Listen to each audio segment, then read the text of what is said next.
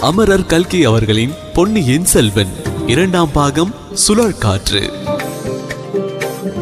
அத்தியாயம் ஏழு சமுத்திரகுமாரி. அன்று பகற்பொழுது வந்தியத்தேவனுக்கு எளிதில் போய்விட்டது. பாதி நேரத்திற்கு மேல் தூங்கி கழித்தான். விழித்திருந்த நேரமெல்லாம் பூங்குழலியின் விசித்திர சுபாவத்தை பற்றி எண்ணுவதில் சென்றது. என்ன அதிசயமான பெண் எவ்வளவு இனிய சரளமான பெயர். ஆனால் சுபாவம் எவ்வளவு கடுமையானது. கடுமை மட்டும்தானா? அதில் இனிமையும் கலந்து தான் இருந்தது. சிறுத்தையை அடித்துக் கொன்ற காரியத்தை பற்றி எவ்வளவு சர்வ சாதாரணமாக கூறினால் இவ்வளவுடன் சில சமயம் உன்மத்தம் பிடித்தவள் மாதிரி நடந்து கொள்கின்றாளே. அது ஏன்? இந்த பெண்ணின் வாழ்க்கையில் ஏதோ ஒரு கசப்பான சம்பவம் நடந்திருக்க வேண்டுமே.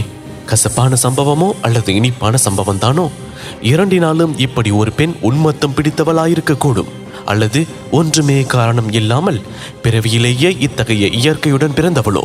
இவளுடைய பெற்றோர்களின் இயற்கையில் விசேஷம் ஒன்றை காணவில்லையே. இனிய சாந்த சுபாவம் படைத்தவர்களாய் இருக்கிறார்களே குணம் எப்படியாவது இருக்கட்டும். நம்மிடம் இவளுக்கு எவ்வளவு சிரத்தை ஏற்பட்டதன் காரணம் என்ன? பழுவூர் ஆட்களிடம் நாம் பிடிபடாமல் தப்புவிப்பதற்கு இவ்வளவு பிரயத்தனம் செய்திருக்கிறாளே. இலங்கைக்கு படகு வலித்து கொண்டு வருவதாகவும் சொல்லியிருக்கிறாளே. இதில் எல்லாம் ஏதாவது ஏமாற்றம் இருக்குமோ? ஒரு நாளும் இல்லை. ஆனாலும் இவள் மனம் மாறியதன் காரணம் என்ன? நம்மிடம் இவள் எந்தவித பிரதி உபகாரத்தை எதிர்பார்க்கிறாள்? பின்னால் கூறுவதாக கூறியிருக்கிறாளே அது என்னவாயிருக்கும்? இவ்வாறு வந்தியத்தேவன் சிந்தனை செய்து கொண்டிருந்த சமயங்களில் பூங்குழலி கூறியிருந்தது போலவே அவனை சுற்றி நாலாபுறங்களிலும் அடிக்கடி அமளி துமளிப்பட்டது குதிரைகளின் ஓட்டம் மனிதர்களின் அட்டகாசம் சிறிய வன ஜந்துக்களின் பயம் நிறைந்த கூச்சல் பறவைகளின் கிரிச்சிடுதல் இவ்வளவும் சேர்ந்து சில சமயம் ஒரே அமர்க்கலமாயிருந்தது அடுத்தாற்போல் அமைதி குடிகொண்டு நிசப்தமாயும் இருந்தது. அமர்க்கலப்பட்டதெல்லாம் தன்னை தேடி பிடிப்பதற்காகத்தான் என்று வந்தியத்தேவன் உணர்ந்தான். வைத்தியரின் மகன் செய்த துரோகமும் அவனுடைய மனத்தில் அடிக்கடி வந்து கொண்டிருந்தது. நிர்மூடன் பூங்குழலியிடம் அதற்குள் மையல் கொண்டு விட்டதாக அவனுக்கு எண்ணம் போலும். சிறிய குட்டையில் உள்ள தண்ணீர் வடவா முகாக்கனியில் மீது காதல் கொண்டது போலத்தான். பெண் சிங்கத்தை ஒரு சுண்டலி கல்யாணம் செய்து கொள்ள எண்ணிய கதைதான்.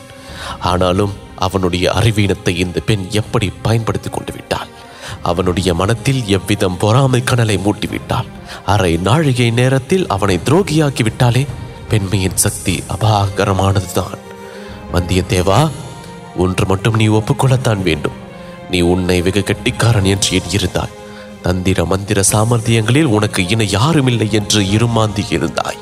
ஆனால் இந்த நாகரீகம் அறியாத காட்டு மிராண்டி பெண் உன்னை தோற்கடித்து விட்டாள். கடலில் இறங்கி குளித்துக் கொண்டிருந்த உன்னை இந்த மறைந்த மண்டபத்தில் கொண்டு சேர்ப்பதற்கு அவள் கையாண்ட யுக்தியை என்னவென்று சொல்வது? அப்படி அவள் உன் அரை சுற்று சுருளை எடுத்துக்கொண்டு ஓடிராய்விட்டால் இத்தனை நேரம் என்ன ஆயிருக்கும்? பழுவோர் ஆட்களிடம் நீ சிக்கியிருப்பாய். காரியம் அடியோடு கெட்டு போயிருக்கும். ஆம் இனி எப்போதும் இம்மாதிரி அஜாக்கிரதையாக இருந்துவிடக் கூடாது. மேற்கு கடலில் சூரியன் அஸ்தமித்தது. கோடிக்கரையில் இது அற்புதமான காட்சி. அதுவரை தெற்கு நோக்கி வரும் கடற்கரை அந்த முனையில் நேர்கோணமாக மேற்கு நோக்கி திரும்பி செல்கிறது.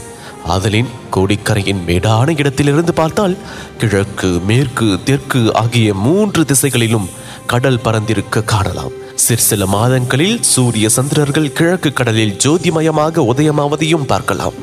மேற்கே கடலை தங்கமயமாக செய்து கொண்டு முழுகி மறைவதையும் காணலாம். வந்தியத்தேவனுக்கு மண்டபத்தை மூடியிருந்த மணல் திட்டின் மேல் ஏறி சூரியன் கடலில் மறையும் காட்சியை பார்க்க ஆவல் உண்டாயிற்று. அதை பிரயத்தனப்பட்டு அடக்கிக் கொண்டான். நாலாபுரமும் அந்தகாரம் சூழ்ந்து வந்தது. மறைந்த மண்டபத்தில் முன்னமே குடிகொண்டிருந்த இருள் பன்மடங்கு கரிதாயிற்று. வந்தியத்தேவனால் அங்கே மேலும் இருக்க முடியவில்லை. வெளியேறி வந்தான். மண்டபத்தை மூடிய மணல் திட்டின் மீது நின்றான். வெகு தூரத்தில் கலங்கரை விளக்கின் ஒளி தெரிந்தது.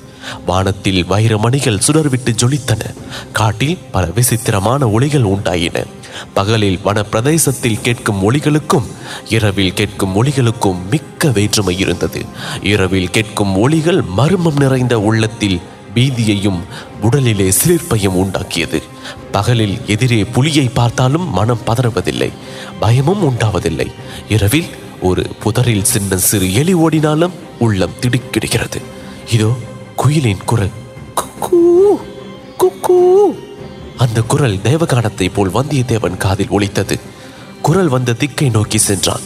பூங்குழலி அங்கு நின்றாள். சத்தம் செய்யாமல் என்னுடன் வா என்று சமிஞ்சு செய்தான். அங்கிருந்து கடற்கரை வெகு சமீபம் என்று தெரிய வந்தது கடற்கரையில் படகு ஆயத்தமாயிருந்தது. அதில் பாய்மரமும் பாயும் அதை கட்டும் கயிறும் சுருட்டி வைக்கப்பட்டிருந்தன. படகிலிருந்து இரண்டு கழிகள் நீட்டிக்கொண்டிருந்தன அந்த கழிகளின் முனையில் ஒரு பெரிய மரக்கட்டை பொருத்தி கட்டப்பட்டிருந்தது. படகை கடலில் இறக்குவதற்கு வந்தியத்தேவன் உதவி செய்ய போனான்.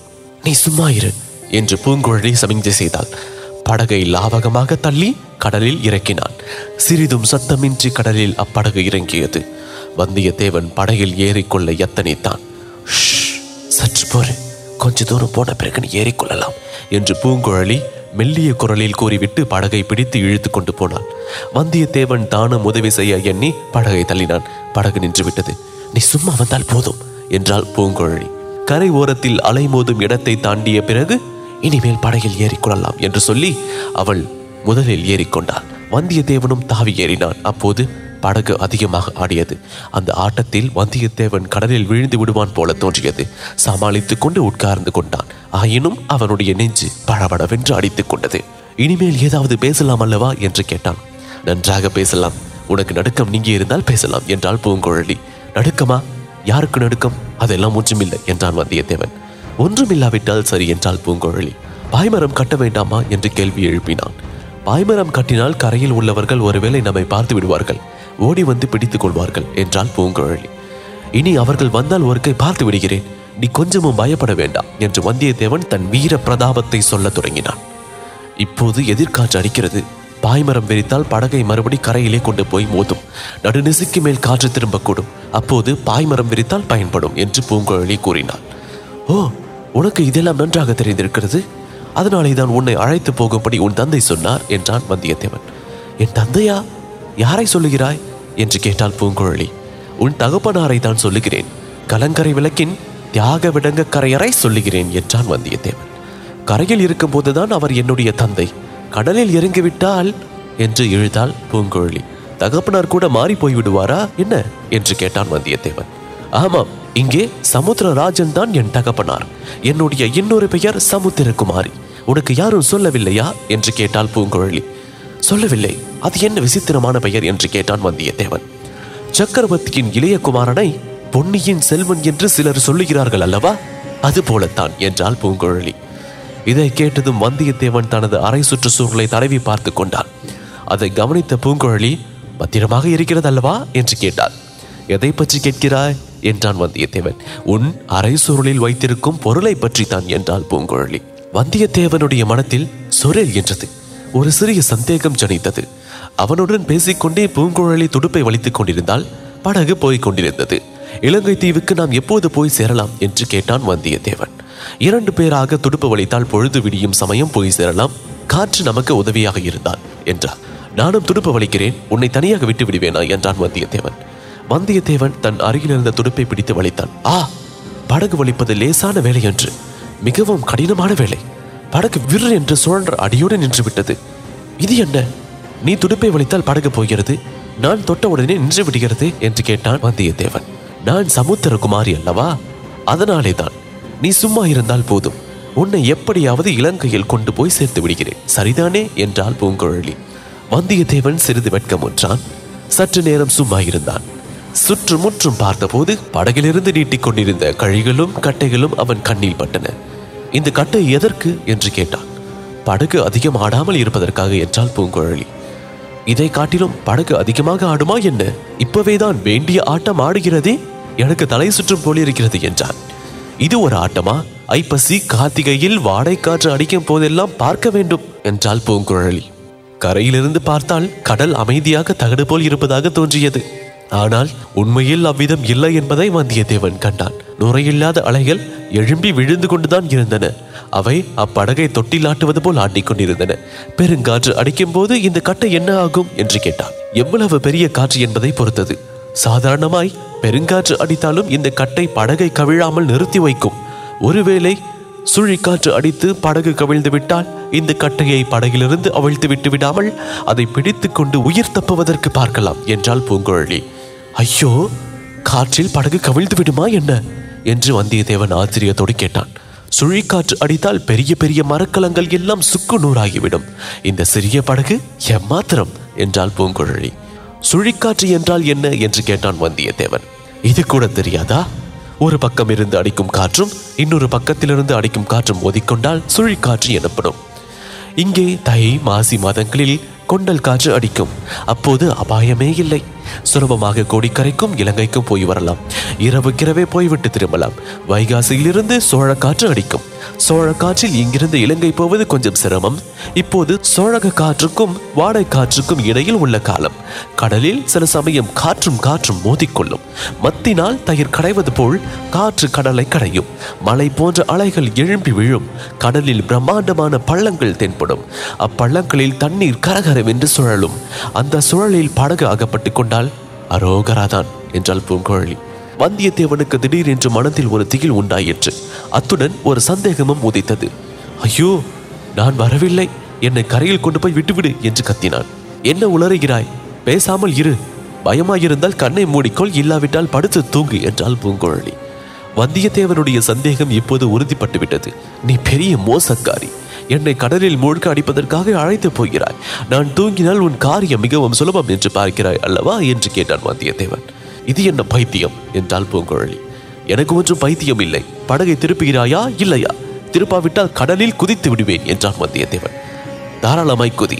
ஆனால் குதிப்பதற்கு முன்னால் பொன்னியின் செல்வனுக்கு நீ எடுத்து போகும் ஓலையை என்னிடம் கொடுத்து விடு என்றார் ஓ அந்த ஓலையை பற்றி உனக்கு எப்படி தெரிந்தது? என்று கேட்டான் வந்தியத்தேவன் உன் இடுப்பில் சுற்றியிருக்கும் சுருளை அவிழ்த்து பார்த்ததில் தெரிந்தது. நீ யார்? எதற்காக இலங்கைக்கு போகிறாய் என்று தெரிந்து கொள்ளாமல் உனக்கு படகு தள்ள சம்மதித்திருப்பேனா? காலையில் மரத்தின் மேல் உட்கார்ந்து உன் அரைச்சுருளை அவிழ்த்து ஓலையை பார்த்தேன் என்றான் மோசக்காரி உன்னை நம்பி வந்து விட்டேனே படகை திருப்புகிறாயா மாட்டாயா? என்றான் வந்தியத்தேவன். வந்தியத்தேவனுடைய திகிலும் வெறியும் பன்மடங்கு ஆயின. படகை திருப்பு படகை திருப்பு என்று அலறினான். நான் மட்டும் இளைய பிராட்டி குந்தவையாக இருந்திருந்தால் இவ்வளவு முக்கியமான ஓலையை உன்னை போன்ற சஞ்சல புத்திக்காரனிடம் கொடுத்து அனுப்பியிருக்க மாட்டேன் என்றாள் பூங்குழலி. ஓஹோ ஓலை கொடுத்தது யார் என்று கூட உனக்கு தெரிந்திருக்கிறதே? நீ வஞ்சகை என்பதில் சந்தேகமில்லை. படகை திருப்புகிறாயா? கடலில் குதிக்கட்டுமா? என்றான் வந்தியத்தேவன் குதி தாராளமாய் குதி என்றாள் பூங்குழலி. வெறிகுண்ட வந்தியத்தேவன் தொப்பென்று கடலில் குதித்தான். கரையோரத்தில் இருந்தது போல் தண்ணீர் கொஞ்சமாக இருக்கும் என்று எண்ணி குதித்தான். அதற்குள்ளே படகு நீச்சு நிலைய கொள்ளாத ஆழமான கடலுக்கு வந்துவிட்டது என்பதை அவன் அறியவில்லை. கடலில் குதித்த பிறகுதான் அதை அறிந்தான். அறிந்த பிறகு அலறி தத்தளித்தான். இதற்குள் வந்தியத்தேவன் ஓரளவு நீந்த தெரிந்து கொண்டான். ஆனால் தண்ணீரை கண்டால் அவனுக்கு இயற்கையாக ஏற்படும் பயம் கை கால்களில் தெம்பை குறைத்தது. ஆற்றிலே குளத்திலே என்றால் பக்கத்தில் உள்ள கரையை பார்த்தும் தைரியம் கொள்ள இடம் இருந்தது. இதோ மகா கடல். நாலாபுரமும் எங்கே பார்த்தாலும் ஒரே தண்ணீர் மயம் கடலில் அங்கே லேசான அலைதான். எனினும் ஒரு சமயம் அவனை மேலே கொண்டு வந்தது இன்னொரு சமயம் பள்ளத்தில் தள்ளியது. மேலே வந்தபோது படகு கண்ணுக்கு தெரிந்தது ஓ என்று கத்தினான். பள்ளத்தில் விழுந்தபோது படகு கண்ணுக்கு தெரியவில்லை. சுற்றிலும் இருண்ட தண்ணீரின் சுவர் மட்டுமே தெரிந்தது. ஓ என்று அலறும் சக்தியை கூட அவனுடைய நாய் இழந்துவிட்டது. மூன்றாவது முறை கடல் அலை அவனை மேலே கொண்டு வந்தபோது படகு முன்னை விட தூரத்துக்கு போய்விட்டதாக தோன்றியது. அவ்வளவுதான். கடலில் முழுகி சாக போகிறோம் என்ற எண்ணம் அவன் மனத்தில் உண்டாகிவிட்டது. நாம் முழுகுவது மட்டுமில்லை. நம்முடைய அரைக்கச்சும் அதில் உள்ள ஓலையும் முழுகப் போகின்றன. குந்தவை தேவியின் முகம் அவன் மனக்கட்டில் முன்னால் வந்து போனது. இப்படி செய்து விட்டாயே என்று கேட்பது போல் இருந்தது. ஆஹா என்னவெல்லாம் கனவு கண்டோம்? என்னவெல்லாம் மனக்கோட்டை கட்டினோம்? வானர் குலத்து பழைய அரசு திரும்ப வந்து ரத்தின சகிதமான சிங்காதனத்தில் பக்கத்தில் இளைய பிராட்டியுடன் வீற்றிருக்கப் போவதாக எண்ணினோமே அவ்வளவு பாழாகிவிட்டது. இந்த பாவி பெண் கெடுத்து விட்டான். இவள் ஒரு பெண் அல்ல பெண் ஒரு கொண்ட பேய். பழுவேட்டரையர்களை சேர்ந்தவள் இல்லை அந்த மோகினி பிசாசு நந்தினியை சேர்ந்தவள். நாம் கடலில் மூழ்கி செத்தால் பாதகமில்லை. இந்த பெண் பேய் மட்டும் இப்போது நம்மிடம் சிக்கினால் இவள் கழுத்தை நிறுத்து சீச்சி இது என்ன எண்ணம்? சாகும்போது நல்ல விஷயமாக எண்ணிக்கொள்வோம் கடவுளை நினைப்போம். உமாபதி பரமேசுவரா பழனி ஆண்டவா பார்க்கடலில் பள்ளி கொண்ட பெருமாளே குந்தவை தேவி மன்னிக்கவும். ஒப்புக்கொண்ட காரியத்தை முடிக்காமல் போகிறேன். அதோ படகு தெரிகிறது. அந்த பெண் மட்டும் இப்போது கையில் சிக்கினால் வந்தியத்தேவன் கடலில் குதித்து சிறிது நேரம் வரையில் பூங்குழலி அலட்சியமாகவே இருந்தாள். தட்டு தடுமாறி நீந்தி வந்து படகில் தொத்திக் கொள்வான் என்று நினைத்தான் கொஞ்சம் திண்டாடட்டும் என்று எண்ணத்தோடு படகுக்கும் அவனுக்கும் இருந்த தூரத்தை அதிகமாக்கினாள். விரைவில் அவள் எண்ணியது தவறு என்று தெரிந்துவிட்டது. அவனுக்கு நன்றாக நீந்த தெரியவில்லை. அதோடு பீதியும் அடைந்து விட்டான். ஆ ஓ என்று அவன் அலறுவது விளையாட்டுக்கு அன்று. உண்மையான பயத்தினாலே தான் இன்னும் சற்று போனால் உப்பு தண்ணீரை குடிக்க தொடங்கி விடுவான். முழுகியும் போய் விடுவான். பிறகு அவனுடைய உடலை கண்டுபிடிக்கவும் முடியாது. சேச்ச தவறு அல்லவா செய்து விட்டோம்? விளையாட்டு விபரீதமாக முடிந்துவிடும் போலிருக்கிறதே அக்கறை போகும் வரையில் நாம் வாயை மூடிக்கொண்டிருந்திருக்க வேண்டும். அவனுடைய ரகசியம் நமக்கு தெரியும் என்று காட்டிக்கொண்டிருக்க கூடாது. அதற்குள்ளே அவசரப்பட்டு விட்டோம். ஆனால் இந்த முரடன் இப்படி செய்வான் என்று யாருக்கு தெரியும்? தண்ணீரை கண்டு இவன் இப்படி பயப்படுவான் என்று யார் கண்டது? அலையின் உச்சியில் வந்தியத்தேவன் அடுத்த தடவை தெரிந்தபோது பூங்குழலி படகை அவனை நோக்கி செலுத்தினான். ஒரு நொடி பொழுதில் படகு அவனுக்கு அருகில் நெருங்கிவிட்டது வா வா வந்து ஏறிக்கொள் என்றான். ஆனால் அவன் காதில் விழுந்ததாக தெரியவில்லை. விழுந்தாலும் படகை பிடித்து ஏறிக்கொள்ளப் போகிறவனாக தெரியவில்லை. கேட்கும் சக்தியோடும் பார்க்கும் சக்தியை இழந்து விட்டதாக தோன்றியது. ஆனால் அலரும் சக்தி மட்டும் இருந்தது. ஒரு கையை மேலே தூக்கி தலையை மேலே நிமிர்த்தி ஓ என்று ஒரு கணம் அலறினான். சகல நம்பிக்கையையும் இழந்து முழுகி சாக போகிறவனுடைய ஓலக்குரல் என்பதை பூங்குழலி அறிந்தாள். அவன் தலையை நிமிர்த்திய போது பிறை சந்திரன் மங்கிய நிலா வெளிச்சத்தில் அவன் முகம் ஒரு கணம் தெரிந்தது. வெறி முற்றிய பைத்தியக்காரனின் முகம்தான் அது. அவனாக வந்து படகில் ஏறிக்கொள்வான் என்று நினைப்பது வீண். நாம் தான் அவனை காப்பாற்றி படகில் ஏற்றியாக வேண்டும். நல்ல சங்கடத்தை நாமாக வரவழைத்துக் கொண்டோம். பின் புத்தி பின் புத்தி என்று சொல்கிறார்களே அது சரிதான். உடனே பூங்குழலி மிக பரபரப்புடன் சில காரியங்களை செய்தான். படகில் கிடந்த பாய்மரம் கட்டுவதற்கான கயிற்றில் ஒரு முனையை படகிலிருந்து நீண்டிருந்த கட்டையில் சேர்த்து கட்டினாள். இன்னொரு முனையை தன் இடுப்போடு சேர்த்து கட்டி கொண்டாள். கடலில் குதித்தாள். வெகு லாபகமாக கைகளை வீசி போட்டு நீந்தி கொண்டு போனாள். வந்தியத்தேவன் அருகில் சென்றான். கையினால் தாவி பிடிக்கக்கூடிய தூரத்தில் நின்று கொண்டாள் வந்தியத்தேவனும் அவளை பார்த்து விட்டான். அவனுடைய முகத்திலும் கண்களிலும் பயங்கரமான கொலைவெறி தாண்டவமாடியது. பூங்குழலியின் உள்ளம் அதிவேகமாக இயங்கியது. நீந்த தெரியாதவர்களும் கை சளைத்து தண்ணீரில் முழுகப் போகிறவர்களும் கடைசி நேரத்தில் என்ன செய்வார்கள் என்பது அவளுக்கு தெரிந்திருந்தது. தங்களை காப்பாற்றுவதற்காக யாராவது வந்தால் அப்படி வருகிறவர்களின் தோளையோ கழுத்தையோ கெட்டியாக பிடித்து கொண்டு விடுவார்கள். காப்பாற்ற வருகிறவர்களும் நீந்த முடியாமல் செய்து விடுவார்கள். உயிரின் மேலுள்ள ஆசையானது அச்சமயம் அவர்களுக்கு ஒரு யானையின் பலத்தை அளித்துவிடும். காப்பாற்ற வருகிறவர்களை இருக்க பிடித்து நன்னீரில் அமுக்க பார்ப்பார்கள். அவர்களுடைய பயங்கர ராட்சத பிடியிலிருந்து விடுவித்துக் கொள்ளவும் முடியாது. நீந்தவும் முடியாது. இரண்டு பேருமாக சேர்ந்து கடலுக்கு அடியில் போக வேண்டியதுதான். இதையெல்லாம் நன்கு அறிந்திருந்த பூங்குழலி மின்னல் வேகத்தில் சிந்தனை செய்தாள். ஒரு தீர்மானம் செய்து கொண்டான். உயிருக்கு மன்றாடி தத்தளித்துக் கொண்டிருந்த வந்தியத்தேவனை மேலும் சிறிது நெருங்கினாள். அவனுடைய தலைப்பக்கமாக வந்தாள். ஒரு கையினால் நீந்தி கொண்டு இன்னொரு கையை இறுக மூடி ஓங்கினாள். வந்தியத்தேவனுடைய முகத்தை நோக்கி பலமாக ஒரு குத்து குத்தினாள். மூக்கும் நெற்றியும் நடுவில் அந்த குத்து விழுந்தது. படகு வளைத்து வளைத்து கட்டிப்பட்டிருந்த அவனுடைய கையினால் குத்திய குத்து வஜ்ராயுதம் தாக்கியது போல வந்தியத்தேவனை தாக்கியது. அவனுடைய தலை ஆயிரம் ஆயிரம் சுக்கலாயிற்று அவனுடைய கண்கள் பதினாயிரம் துணுக்குகள் ஆயின. ஒவ்வொரு கண் துணுக்கிற்கும் முன்னால் ஒரு லட்சம் மின்னர் பொறிகள் ஜொலி ஜொலித்து கொண்டு பறந்தன. ஒவ்வொரு மின்னர் பொறியிலும் சமுத்திரகுமாரியின் முகம் தோன்றி என்று பேய் சிரிப்பு சிரித்தது. ஆயிரம் பதினாயிரம் லட்சம் பேய்களின் அகோரமான சிரிப்பின் ஒளியில் அவன் காது செவிப்பட்டது அப்புறம் அவனுக்கு காதும் கேட்கவில்லை கண்ணும் தெரியவில்லை. நினைவும் இல்லை முடிவில்லாத இருள். எல்லையில்லாத மௌனம். இதன் தொடர்ச்சியை அத்தியாயம் எட்டு பூதத்தீவு இதில் தொடர்ந்து கேட்கலாம். இந்த தொகுப்பினை உங்களுக்காக வாசித்து நான் டிஜே முருகா. இன்ஸ்டாகிராமில் என்ன ஃபைன் செய்யுங்க. முருகன் டாட் டிஜே மற்றும் ஃபேஸ்புக்கில் ஃபைன் செய்ய இந்த சவுத் ரேடியோஸ் ஆப்பினுடைய இடது பக்க மேல் மூலையில் உள்ள ஷேர் பட்டனை கிளிக் செய்யுங்க. மீண்டும் மற்றொரு பாட்காஸ்டில் சந்திப்போம். நன்றி வணக்கம்.